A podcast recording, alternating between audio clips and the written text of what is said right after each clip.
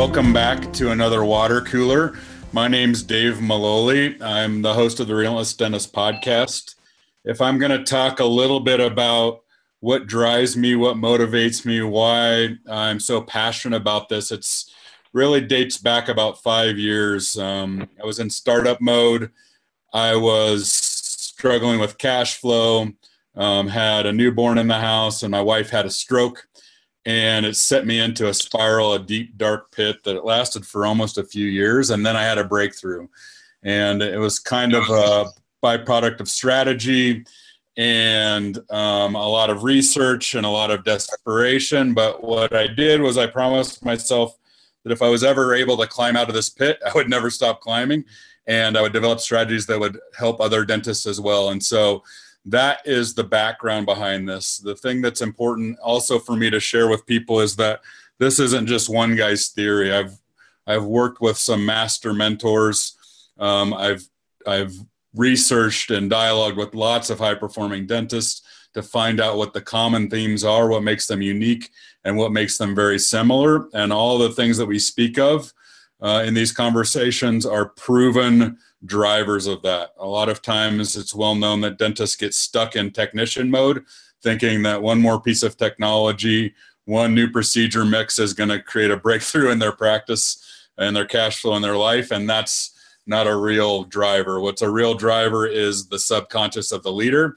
And if we can change the psychology of the leader, the skill sets and mindsets of a leader, we can change our organization. If we change our organization, we train change the patient experience we change the experience for the team and that's what really motivates me. So i just wanted to give you a background there. I'll do a little bit of a recap of the last few sessions but this one is specific to courage. I love this one because usually when i'm in conversation with a dentist in the back of a room after i'm done speaking uh, on a on a consultation call on a coaching call this is the thing that keeps people stuck. And um, what it seems to be is that as clinicians, we're rewarded for being very methodical, very, very recipe based, having a system, having uh, uh, uh, the right materials, the right um, instruments. Life, leadership, practice management rewards courage. Clinical dentistry does not so much reward courage. Being a cowboy as a clinician can sometimes cost you mightily. And so we have to realize what our role, different roles are and what our different goals are. And if we can unlock some courage things, and I'll give you some strategies on how to do that, we can really start to see things take off. So let's dive a little bit deeper into that. The first thing I want to do is recap some of the things that we've already talked about in the last few sessions. These I consider the habits of high performing dentists. This courage will be the fourth one. We'll get out to seven in the next few months. But accountability, very simple. Lots of dentists want to blame their team. They want to blame their patient. They want to blame the economy. They want to blame the community.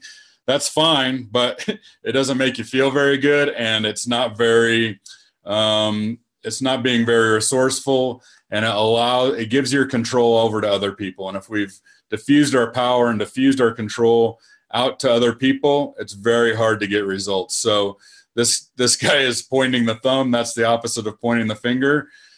There's a universal truth that i believe is that i see in every dentist that i talk to. And it's that the their practice is not limited by their opportunity. It's limited by its leader. And that's a very bitter pill to swallow sometimes. But once we can appreciate that we can start getting to work with some of the systems some of the leadership creating vision and values and mission that really get a team to align and allow our practice to take off. Hand in hand with accountability is clarity. Clarity to me is the answer to a few very simple questions. What do I want? Why do I want it? And who do I have to become to get it? Those questions are very intentional because dentists tend to get stuck in the how how do we do it? Very procedure based. That again goes back to our clinical training and what we've been rewarded in the past. Leadership is different than that. If we figure out what we want and can communicate that to the team, if we can figure out why we want it and use that as a motivator, and then we have to start to level up because all real change has to happen at a con- subconscious level. And to change somebody's subconscious, we have to change their stories, their identities, and beliefs. And that's why I put the how at the fourth position because we can get really stuck in the how. If we're committed, and I'll talk to you a little bit more commitment and how that drives um, confidence. If we're committed, then we get resourceful. We'll figure out a way. We get to the point where there's I will do whatever is required, and that's what was what was my stance when I started my startup practice, and the only reason it succeeded. But we have to know where we're going and be able to share that with our team. Um, and that's where again where I see a lot of dentists get stuck. They don't know what they want so they chase other dentist visions and versions of success, and they end up in this very unfulfilling game because it's not their path. It's not what they're designed to do. It's not what they're encoded to do. And so spending the time to really figure out what we want, uh, play to our strengths is a really important time that we should spend with ourselves. The third one um, that we talked about just last month is the topic of energy. Energy is always a difficult conversation for me to have with dentists because it's really hard for me to get them to understand that what we do before work, what we do as far as waking up, are we journaling, are we meditating, are we exercising? It's hard for them to understand that sweating before work is a money making activity because if we show up into the workplace with our nervous system fired up and firing, it makes us a better leader. It helps with goodwill, it helps with case acceptance if we go in there dragging with the case of the Mondays and stumbling late to the morning huddle, guess what's going to happen to the team? It's leadership by example. They're not going to be an energetic. So, controlling who you are when you walk into the dental office is very important. You can't, you have to give yourself the ability, the capacity to be able to work the days, to be the CEO, to be the CMO, to be the clinician, to be the driver of case acceptance. All of that is a mighty task. And if you're not taking care of yourself, then you find out you find yourself in the burnout zone or the boredom zone. Both are very dangerous if we're going to try and have our best year every year and get our practice to accelerate. What we don't want is this game where we're just doing more and grinding and hustling and more and more and more.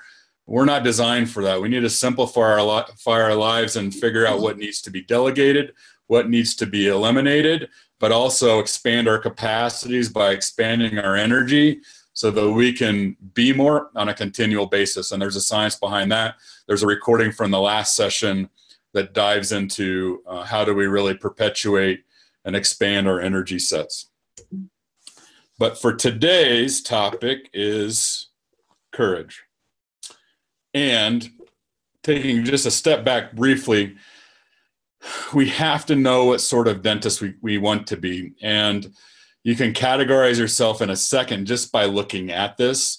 This is this is driven by psychology, positive psychology, human nature, human behavior, organizational psychology, all stuff that I spent a lot of time researching. And this is where I see most dentists. So a dentist that would be on a typical meeting is an exhausted dentist. Essentially, an exhausted dentist is chasing purpose and they're chasing income and they're chasing more and better and going faster and harder and they feel really unfulfilled because they're not sprinkling any any enjoyment any pleasure they're not having fun in the workplace. And so if we can get the purpose and the pleasure aligned we end up with this kind of boundless energy where we can have more and be more and do more on a continual basis. This is a whole nother topic, probably a day long to- topic about how do we align pleasure and purpose to make sure this all plays out favorable for us, that we can have the impact that we want through dentistry. But see where you're at currently on this grid. And if it's not over here in the upper right, we have to change the game or we end up again in the burnout zone or the boredom zone. Neither one of those is good for our business. Neither one is good for our identity. Neither one of is good for neither one of them is good for our fulfillment. To go a little bit deeper into this, just so you understand the full picture, is the entitled dentists. They just take chase pleasure. I don't know uh, many of these, but I run across across them on occasion. These are the dentists that think because they're a dentist, because they have a dental license, that a certain salary, a certain amount of time off it should be, and they're entitled to that sort of stuff. A certain lifestyle they're entitled to because they've jumped through the hoops to become a dentist. The dentists who really win at this game know that the dental license is just the golden ticket. It's the ticket to entry, and what you do with that license, what you do with your practice, is really up to you, and there's unlimited opportunity available there. The emotionalist dentists, usually they've bounced around between chasing pleasure and purpose, and they finally end up in this kind of nihilistic behavior where they're like, forget it. They're just kind of pissed off and they go through the motions and they start to work at a factory and they become prisoners of their own making, which is their dental practice. So, this is a high level overview that really explains positive psychology. Clearly, as a coach, I want to get all dentists into the, the place where we're synergizing pleasure and purpose. But that takes some work, that takes some clarity, energy, courage, all these things that we talk about in these discussions. Um, and we it really goes back to what are we ritualizing and what is becoming habit because that's going back to how do we change a person? That's what changes the beliefs the stories and the identity. So um, that's a high level overview kind of a fire hose approach to human psychology but that gets at why some dentists can work and work and work and why they don't have breakthroughs is because their stories belief and and um, identity are not allowing them to get to the next level sometimes they think they don't deserve it Sometimes it's because of social norms that they saw growing up, uh, conversations about money around the dinner table. A lot of things can impact that. But if we start looking for limiting beliefs, start removing the limiting beliefs, and start imposing powerful habits behind these seven habits of high performing dentists, then the breakthroughs really start to happen. And again, that's leveraging mother nature and not working against it which can kind of be a byproduct of the um, grit hustle grind mode that i see a lot of folks in. So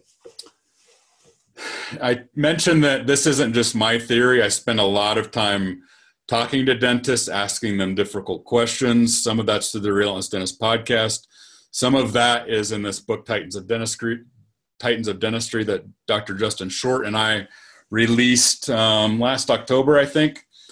But the thing, the differentiator that I see again and again and again, uh, dentists that have incredible practice and incredible lives, is that they're willing to enter places, do things that they're not fully equipped for that takes courage that's stepping outside the comfort zone. Sometimes that's a leadership conversation. Sometimes that's a collision with a team member. Sometimes that's an acquisition of a new practice. Sometimes that's an expansion. Sometimes that's a development of a new skill set or a procedure mix. But the dentists who are stuck aren't willing to go there into that courageous place a lot of times and they're wondering they're needing one more piece of data one more weekend ce and therefore it really slows down their progress or it halts it altogether. And I see this again and again. So to reiterate, the thing that I see that defines dentists who are kind of seem like to be on a rocket ship is that they're willing to enter places that they're not fully equipped or ready for, and they have that. I'll do what's ever required, and I'll figure it out as I go along. And that again kind of defies some of the training that we've had as dentists. So we have to make peace with that. The other people that I've studied are the world's leading expert, or I worked with as mentors, is the world's leading expert on high performance and the world's leading expert on leadership. This is Brendon Burchard. If if you're a Fortune 50 exec, if you're a um, an Emmy Award winner, a Grammy winner, if your first name is Oprah or Usher, this is the guy you work with, and he's taught me a lot. This is his take on courage. He says, Courage is the ability to have faith, persistence, and strength in the face of fear, pain, and stress. Have faith today. Keep persisting towards your dreams because we need you. The world needs more people with a courageous heart. So, that's really important that, that we define courage. A lot of people think that those that are making big progress are fearless and that's not necessarily true. When you ask them the questions that I've asked them, they act in spite of the fear. They know that fear will always be there, and sometimes it's actually a cue to the thing that you most need to do. Um, I, there's a quote that I had at the bottom of my Dental Town signature that was by Tim Ferriss that said, The thing you most fear is usually the thing that you most need to do. And I've kind of taken that to heart. Meaning, like when I started my podcast, that was the scariest thing I could think of. Getting online, broadcasting myself as an introvert, um, reaching out to people that I highly respected. I even had to explain what a what a podcast was, and that was hard for me. But uh, as a byproduct of that, it's provided me with incredible opportunities, incredible friendships, incredible connections. If I look back five years and think about me not having to do that, I can't even imagine what my life would, how how different my life would be, and that's not in a positive direction. So, um, knowing that the fear will always be there and developing a skill set and mindset that allows us to continually push forward despite that fear is very important and one that I see I find to be uh, to be honest to be quite rare amongst dentists. So this is a way to separate yourself from a pack, and I'll explain how to do that at a micro level and how to make that a habitual game that you can expand upon as time goes on. This is the other guy I was talking about. If you've read anything on leadership, the book was either written by or influenced by John C. Maxwell, most likely. He says, Your life expands in proportion to your courage. Fear limits the leader. Now, when I'm coaching dentists, this is usually what has them stuck in that they aren't speaking up for themselves. They're not sharing what they believe the direction of the practice should be. They're trying to start that people make sure everyone's happy on the team. And that is never a winning proposition because if you're trying to make everyone happy, you're usually catering to your bottom performers on the team. And if you listen to Dave Ramsey, he says that donkeys don't like hanging out with thoroughbreds and thoroughbreds don't like hanging out with donkeys. So what you need to be re- re- doing is reinforcing, rewarding, supporting, training your thoroughbreds so that they can help you win. And over time, the culture develops. You hire somebody who is a misfit for your mission and values, and the team will tell you within weeks, like, hey, they're not a fit. I had this happen to me twice in 2018. I was fully invested in the new hire. The team said, this isn't going to work. They don't think like we do. And the culture became an immune system and it made the separation with the new hire very easy. It just came down to a conversation of, listen, you don't want what we want.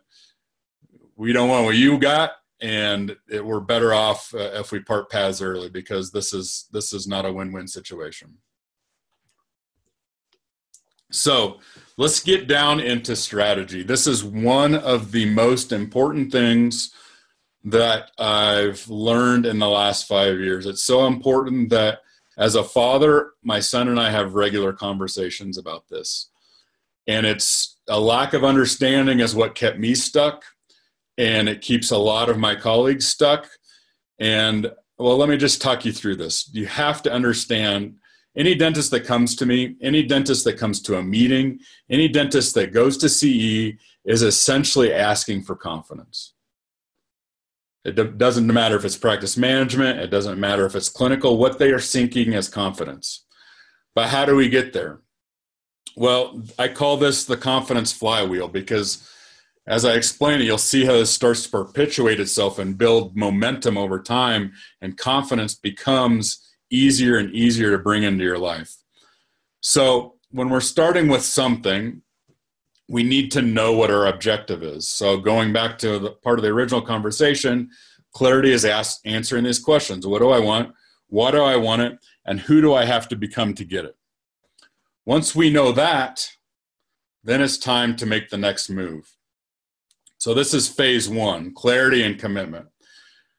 A lot of dentists don't know what they want and sometimes they know what they want but they're not committed. And so they'll bounce around they'll dabble in this and that and the other thing as opposed to going all in and becoming the implant guy investing in cone beam technology. They just are spending their time looking for a home run when the answer is really in hitting singles loading the bases and getting rbis so this first phase is where a lot of dentists will get tripped up and where the, a lot of them will find a path to misery because if they don't know what they want their vision can easily get hijacked by their team, by patients. They're trying to be everything to everyone, which is, again, never a winning game.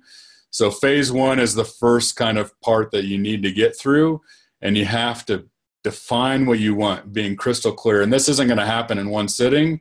It's a process that you can develop over time, days and weeks spent on this. This should just be part of what you're doing, journaling, figuring out is this what I want? Am I this getting closer or further away from my goals? Then the next step is commitment. Sometimes that's a hire, sometimes again that's a purchase opportunity, sometimes that's an expansion opportunity. But realize after phase one, phase two is usually kind of a messy place. And dentists hate this because they love precision. They love to be exact. They love to have predictable outcomes. And clinical rewards this, but leadership, entrepreneurship, life, a lot of times rewards this. So I, clinical dentistry will sometimes punish you taking these courageous steps. I think I misspoke there, but the other things reward this. So we have to realize what hat we have on and knowing that courage and giving ourselves permission to suck at a new task is integral to us gaining confidence.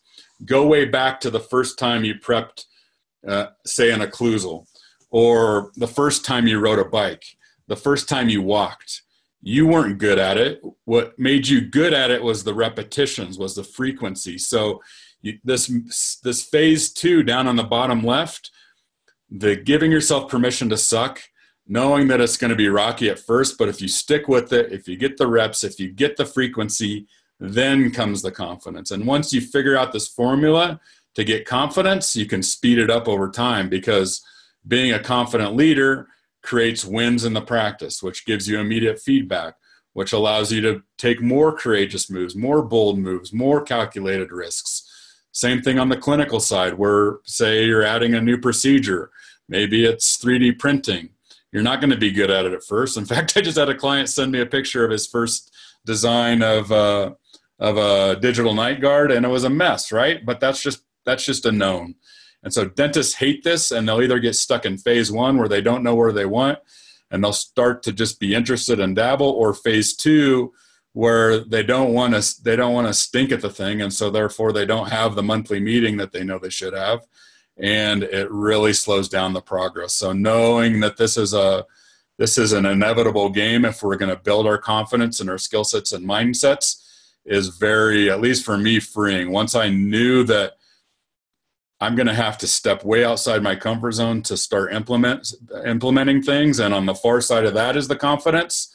It became a lot easier. And again, it just gets more empowering, more fun, more energizing, more predictable as time goes on for me because um, I understand this loop and I'm happy to enter in that and give myself um, permission to suck, permission to be uncomfortable for amount of time until I can develop the skill set, get the frequency, and start performing with confidence.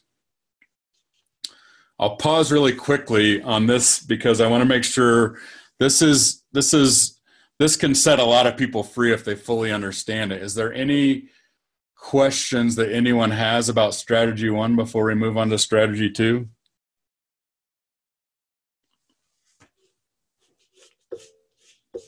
All right. I'll pause again at the end for any questions if they should come up.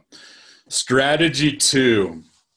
So stay with me here. Think about something that you're currently scared of, something that you know that you should do. It might be a business move, it might be a conversation uh, with one of your team members, it might be conversation with a patient, it might be a conversation with your spouse. Now, why are you avoiding it? usually that second question is very difficult to articulate because it becomes this mass of all the things that could happen, right?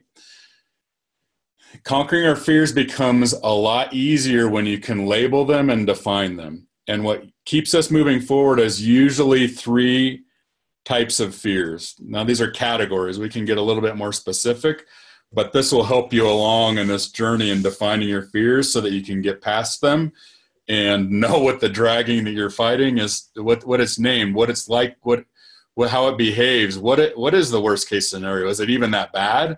What is the likelihood that it's going to come about? So the first one that people avoid is process pain. Now process pain is very obvious. Like if I buy the new practice and I create a merger, what am I gonna? What are this new team gonna think of me? Is the is the new patient's gonna accept the way that I treatment plan? All those sorts of things. That's process pain. That's the idea that I want to run the marathon, but I know it's going to take a lot of hours, a lot of sweat, a lot of early mornings, a lot of lost sleep, a lot of training to get to that outcome. So that seems painful. That there's a lot of process pain involved there. I think I'll avoid it. So that's the obvious one, right? The other two are a little less obvious. The second common fear is loss pain. So if I move forward, if I take this bold action, what will I lose? Sometimes the fear is the support of your team. Sometimes the fear, I, I commonly run across this as the support of the spouse. In my case, when I moved from North Carolina to Colorado, it was a risky move. I didn't have the support of my father, who was a, a mentor to me. And that didn't feel good. And so that made me start to second think all, I started to have second thoughts about all these things that I'd essentially made a decision on, right? And so what the the fear of what will I lose if all of my hopes and all this action comes into fruition is something that needs defined in a lot of cases. The third one is outcome pain, meaning what if I do all this work, everything happens exactly like I plan, and the grass isn't greener? It's uh, the outcomes aren't what I thought it would be. So you have these three main categories that keep people stuck all of the time process pain, outcome pain, and loss pain. Now, you can get a lot more specific, but understanding what you're really fearing, defining that as opposed to letting it be this like dark mass that's in your way and keeps you from move, moving forward. Sometimes that's just sitting down with a pen and paper or a journal and saying, like, what am I really scared of here? And you get it all put on paper and you're like, really? Like, that's that's not as big as I made it out to be. So naming it, defining it, categorizing it can help you take a next step because usually, especially in 2019, where things are rapidly moving, safe becomes the new risky. You can't just rest on your laurels. You have to constantly be innovating and staying stuck in our fears, not moving forward can be worse than the outcomes of moving forward. And so figuring out ways to name the dragon and slay the dragon can, as you can see, really accelerate your progress. So that's strategy two. Any questions before I move on to strategy three?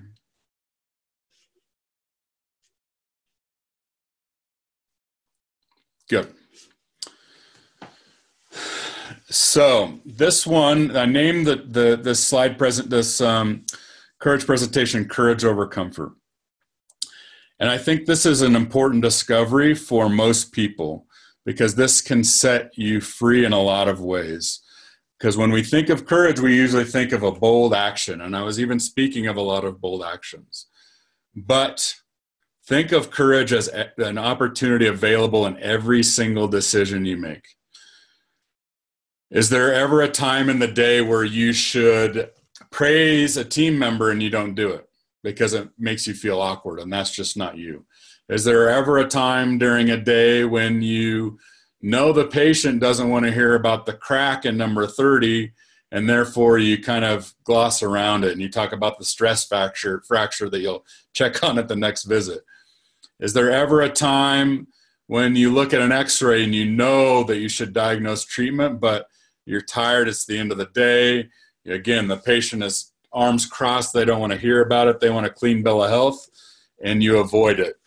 What I'm saying is, every single decision that you make during the day can be seen as a step forward into courage or back into comfort.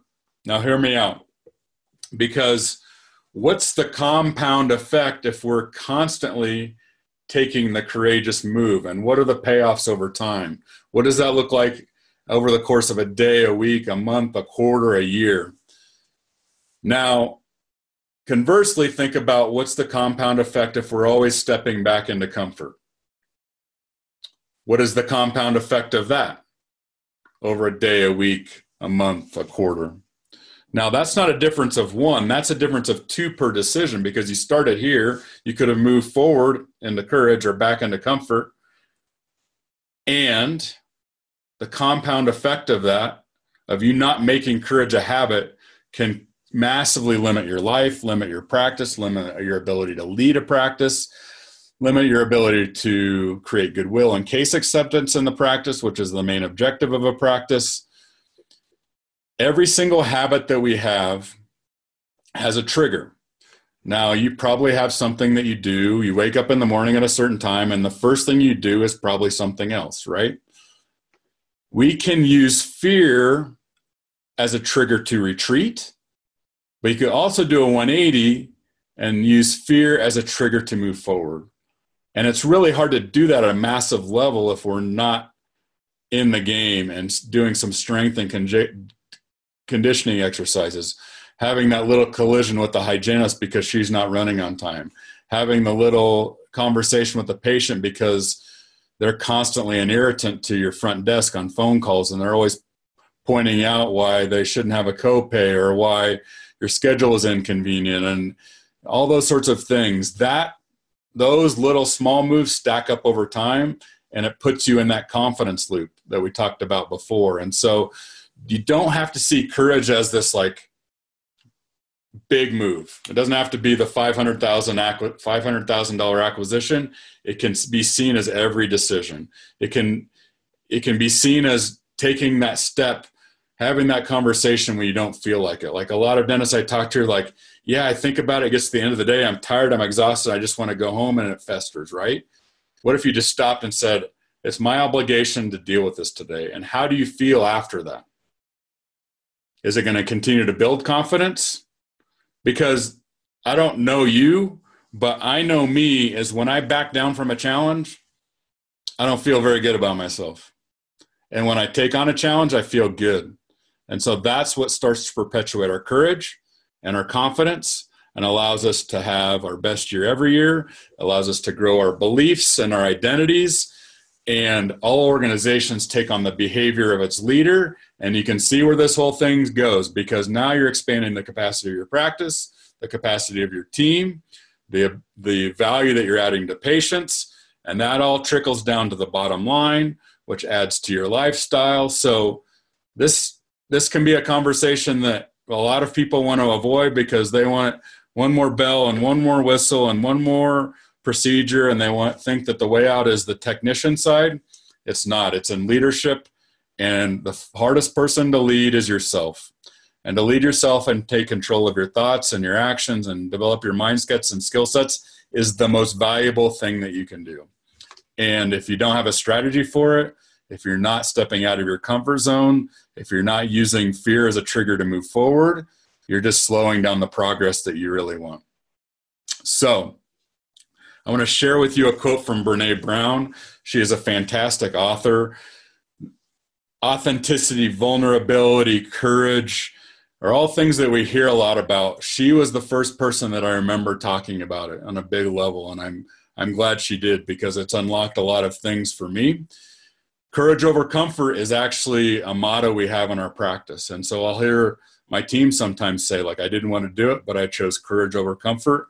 That's as a leader, that's so fun to see them start to make bold moves, them start to have conversations that they wouldn't normally and see how that affects their patient care and moreover how that starts to affect their life. Again super super fulfilling for me. But back to the quote integrity is choosing courage over comfort. It's choosing what is right over what is fun fast or easy. It's choosing to practice your values rather than simply professing them. So courage is involved in just walking the talk it's involved in not being a hypocrite. It's involving in keeping it's involved in keeping promises yourself, which again will build your identity and build your confidence. So again, I think courage becomes this colossal word, and we're like, gosh, that's a big leap that I have to take here. No, it doesn't have to be because you have hundreds of opportunities during a day to be courageous, and the more you de- develop that, the better off you and your practice will be. So let me summarize before I take any final questions. And this is something that I see again and again in dentists. When I am speaking to a group of dentists, I usually ask, How many of you would classify yourself as people pleasers? And usually 90 plus percent raise their hand. But the one thing I can say for sure is that people pleasing is going to kill practice growth, right? You have to have the courage to define the mission and defend the mission. Now, it's hard to do because it goes back to the clarity piece that we just talked about, right? It's hard to execute on because we have to be very specific. But let me tell you, team members are wanting this. They may they may give you resistance initially because everyone hates change. But once they start to see the breakthroughs of alignment, once they start to see how much easier it makes their job, once you give them a skill set to be able to make decisions because it either aligns with the practice missions and the values or it doesn't, they start to feel that their job expand, their autonomy increase. People love that. That's giving them something that's not a paycheck. That's giving them something that they can't get just anywhere. And that increases your culture, that increases your practice's ability to produce and add value. But again, if you're just people pleasing, you're usually catering to the bottom third of the practice as far as performance. And what does that do? That irritates your A players and it brings them down. They say C players make A players B players. That is so true. So keep in mind that, as Dave Ramsey said, I mentioned before, that thoroughbreds and donkeys don't like to hang out with one another, that you're really encouraging your thoroughbreds. You're trying to get people on the bus. Now, I feel like hiring somebody is a commitment to their success. But if you want their success more than they want their success, that's a losing game too. And so you need to figure out what is the roadmap? How are we all going to get in the boat and start rowing on the uh, in the same direction? Giving them a target. Now, I talk to a lot of dentists who get frustrated, and I dig around and I ask some questions, and this is what they're frustrated. And, and listen to how insane this sounds, but it happens all the time. It happened in my practice for a long time. Dentists are frustrated because team members won't get them what they want but they don't know what they want. So the team members goes around and does what they think is right, and then they get chastised because the dentist is always on in fault finding mode, right? Because you've never given them the destination. They're playing blindfolded archery. They're trying to hit targets that they can't see. If you give them targets they can see, then they can start to hit them with predictability. Last thing, this is actually a quote from Mark Twain, and it goes back to something I mentioned before. Use fear as a trigger to move forward, not a trigger to retreat. If you're feeling resistance, push into that resistance. Have a breakthrough.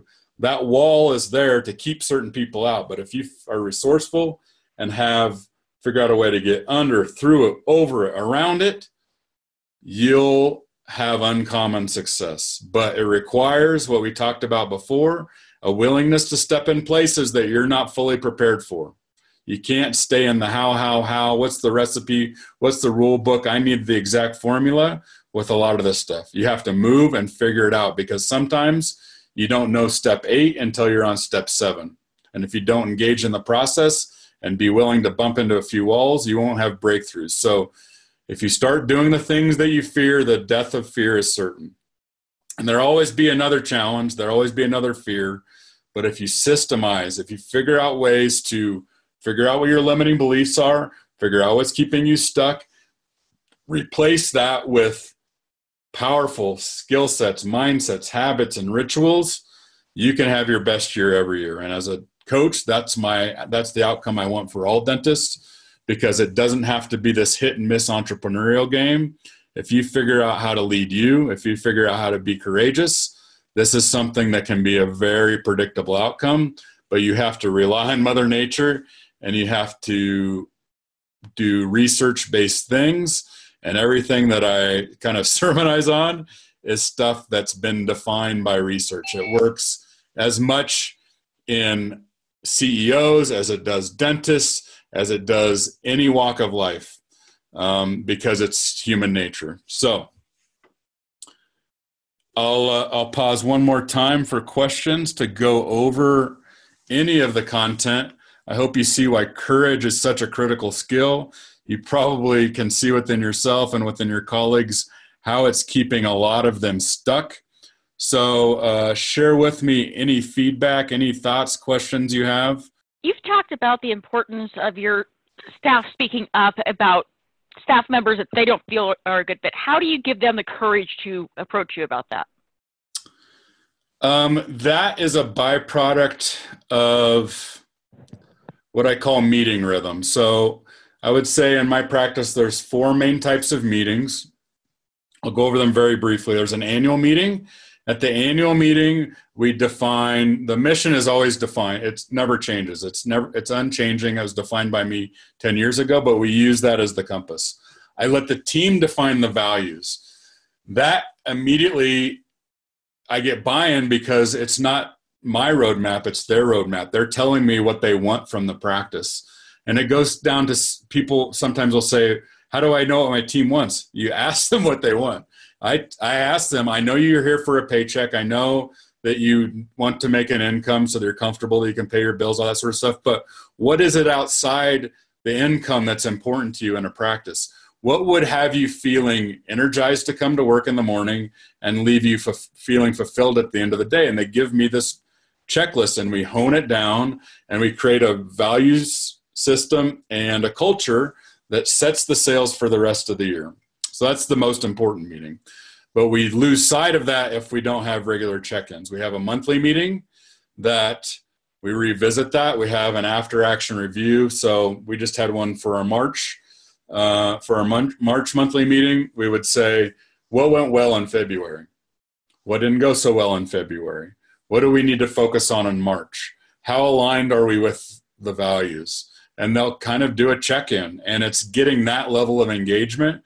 In a meeting, I just consider my, myself a facilitator, and I want a very horizontal management structure. And once they find out that I mean that, that I really want them to not be a follower but a leader, that I give them autonomy and a certain department to run in the practice, you get that investment so they speak up. The other t- two meetings, lots of lots of dentists have huddles. We bring this stuff up in our huddles and we revisit it and celebrate the mission and the values and the culture when we're really executing and exceeding expectations on that. And then the fourth one is the what I call 10 10s. 10, 10 10s is simply meaning that every quarter we have a 20 minute meeting one on one with me. They have 10 minutes, I have 10 minutes. And we just go into feedback. And before that, I have them self evaluate on all the fine points of the values, mission, and culture. And so I'm constantly getting their feedback. And I stopped evaluating, I have them evaluate themselves because nobody likes that meeting where it feels like judgment day and they're walking in to hear what they're doing good and what they're not doing good. I just ask them what how do they want to challenge themselves? How do they want to grow for the next 90 days? And once they know they have a voice, once they know that they're kind of expected to be a leader, once they know that they're given autonomy, once they know that there's psychological safety, meaning that they can speak up, they can ask their dumb question, and it's not chastised, that they can make mistakes of ambition as opposed to mistakes of apathy, that we actually encourage that because that means that we're pushing the comfort zone. It, it, you start to see the best of them where they're not just coming in as renters, they're punching a uh, they're punching a time clock to get a paycheck. You start to see that, and I, I believe that people long for that. They just have never, a lot of times, have never seen it, and so you have to give them the structure where they can really spread their wings and know that they have your support, and that there isn't going to be any yelling or eye rolling or you know comments if they make mistakes. As long as they know what we stand for as a practice and they're doing their best effort, I always support them they make human mistakes just like I do, but it all goes back to that term psychological safety. Do they have have has the organization, the culture given them per- permission to voice their opinion, good or bad, and create ways to constantly improve their work environment? Um, and I, all I ask from them is don't bring me problems without a solution. If they can come with a problem and a proposed solution, two or three, we can implement it right away and quickly make change that's a fun game to be in and it allows them to be more lead more have more of a say and therefore their investment level in the practice and its outcomes is much more. All right. Well thank you for your time. As you can tell this is one of my favorite topics because I know personally, and I've seen it in other dentists, that once we can figure out this courage piece, life becomes a lot easier. We just have to step into the unknown, step outside of our comfort zone, and figure out how to develop that muscle over time because it just gets easier and easier.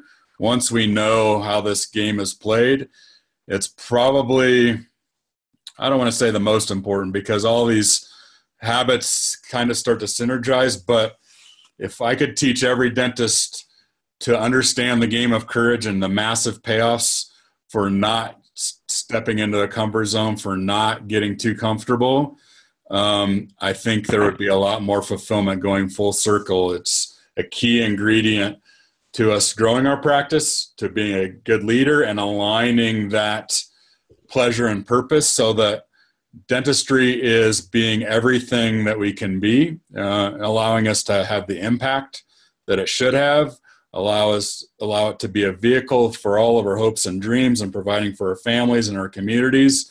Um, it's a it's a very important topic that I hear talked about in dentistry almost not at all. So, um, if I can ever be a resource for you, please let me know.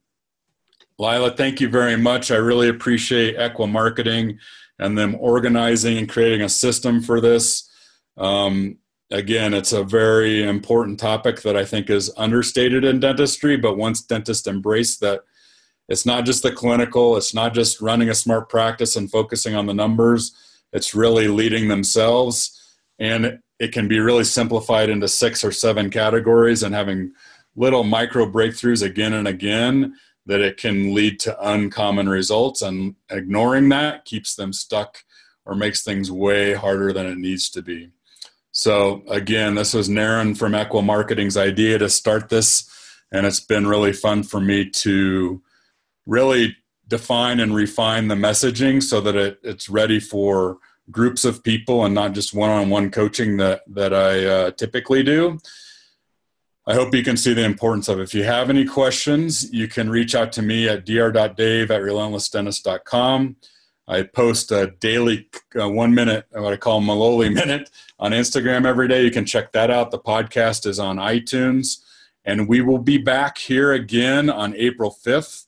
The topic next time will be productivity. Now, let me tell you a little bit about productivity because typically dentists have a definition for productivity that doesn't necessarily align with my definition. Productivity in dentistry, as you know, is commonly like how much dentistry did we produce? How much value did we add to patients during the day? So it's usually a dollar figure. Productivity is getting things done, but it's also making sure that we're doing the right things. And I believe, the happiest dentists that I know believe that the practice is an engine to provide us for a robust life the impact, the purpose, all these things we talk about, the lifestyle, the vacations, the ability to provide for our kids, all these sorts of things. But the practice should not be the central figure in our life. We just had a converse, had a John conversation with John Wesley and some of his buddies last night about if our identity becomes so attached to being a dentist and our dental practice, what happens when that goes away? What happens when there's a cash flow issue? What happens when there's a dip in the productivity of the practice? it affects our identity. It doesn't have to be that way. So productivity is also making sure that you're scheduling time for yourself. Maybe it's day night with your spouse. Maybe it's time alone with each one of your kids. These sorts of things need to be scheduled because we only have one ticket. And a lot of this regret game when we look at people at the end of their days is them not staying connected to friends, not staying connected with family. Going back to courage, the number one regret of the dying is that I wish I would have had the courage to live a life true to myself, not the life that others dictated for me. And so if we're not purposeful, if we're not aligning our life and our practice so that it gives us energy, not this tug of war, this this work-life balance thing I hear about all the time, then we look back and regret. We look back and figure, wondering why we're not fulfilled, why we're so exhausted. These are the breakthroughs that people can have when they get alignment and understand what really drives human behavior on a personal level and a leadership level. So I just like to put a little asterisk by productivity because some people think that I'm just going to talk about how to proceed, how to uh, squeeze more procedures into the day. That's part of it, but it's certainly not. It's a fraction of the definition, and we'll dive into that again uh, at a deeper level on April 5th. So, Lila, thank you so much for setting this up. We love your feedback. Um, I love feedback, positive or negative. I use it to get better. Um, I I I thrive on it in the practice. I love the reviews; they fuel me, and they always uh, candid feedback always gives us a chance, an outside eye on how to get better. All right, Lila, thank you so much, Dr. Zane, Dr. Wesley, soon to be Dr. Gores, and everyone listening to this on recording. Uh, I really appreciate it. Again, reach out to me if you have any questions about this content. I'm super passionate about it, and I know that helping dentists understand that will lead to breakthroughs in their lives and practice. So uh, I never get tired of talking about it more. So don't hesitate to ask questions or reach out.